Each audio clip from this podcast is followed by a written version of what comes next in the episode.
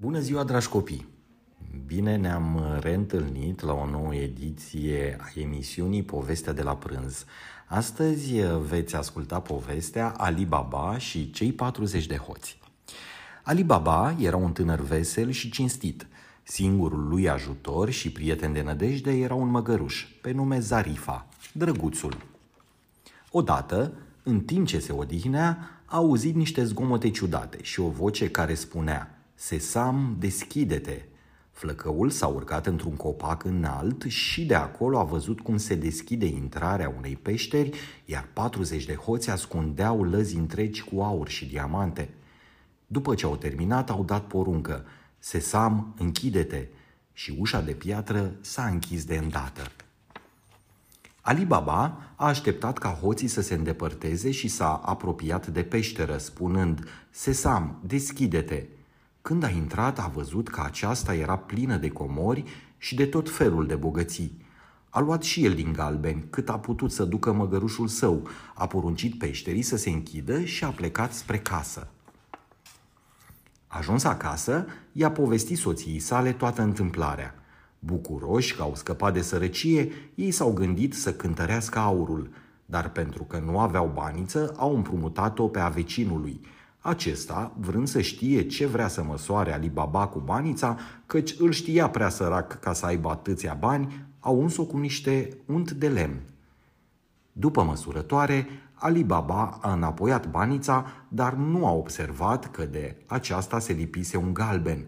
Vrând nevrând, el a trebuit să-i spună vecinului cel curios toată întâmplarea și de unde are galbenii, căci altfel l-ar fi bănuit că i-a furat – după ce a aflat de la Ali Baba de peștera cea misterioasă, vecinul s-a dus să o se convingă cu ochii lui de existența ei.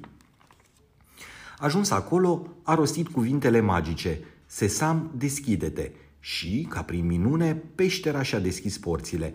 A luat din aur și bijuterii cât a putut duce, dar a uitat cum se închide peștera. Și tot stând el și gândindu-se, a observat într-un târziu că la gura peșterii se adunaseră cei 40 de hoți. Înainte de a-l pedepsi, hoții l-au silit să spună cine este cel care le-a descoperit secretul. Hoții au hotărât atunci să se răzbune pe Alibaba, așa că l-au trimis pe unul dintre ei să-l urmărească și să afle unde locuiește.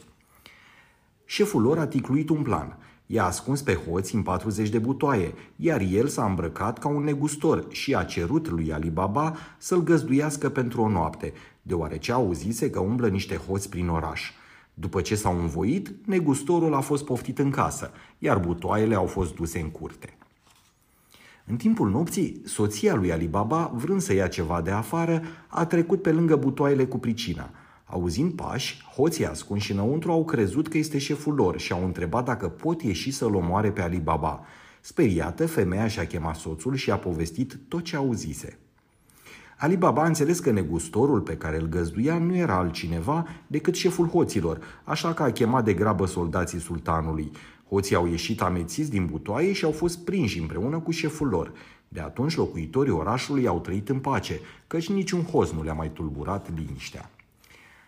Aceasta a fost povestea de la prânz. Vă așteptăm și data viitoare. Urmăriți-ne pe pagina de Facebook a Bibliotecii Radu Rosetti. Pe curând!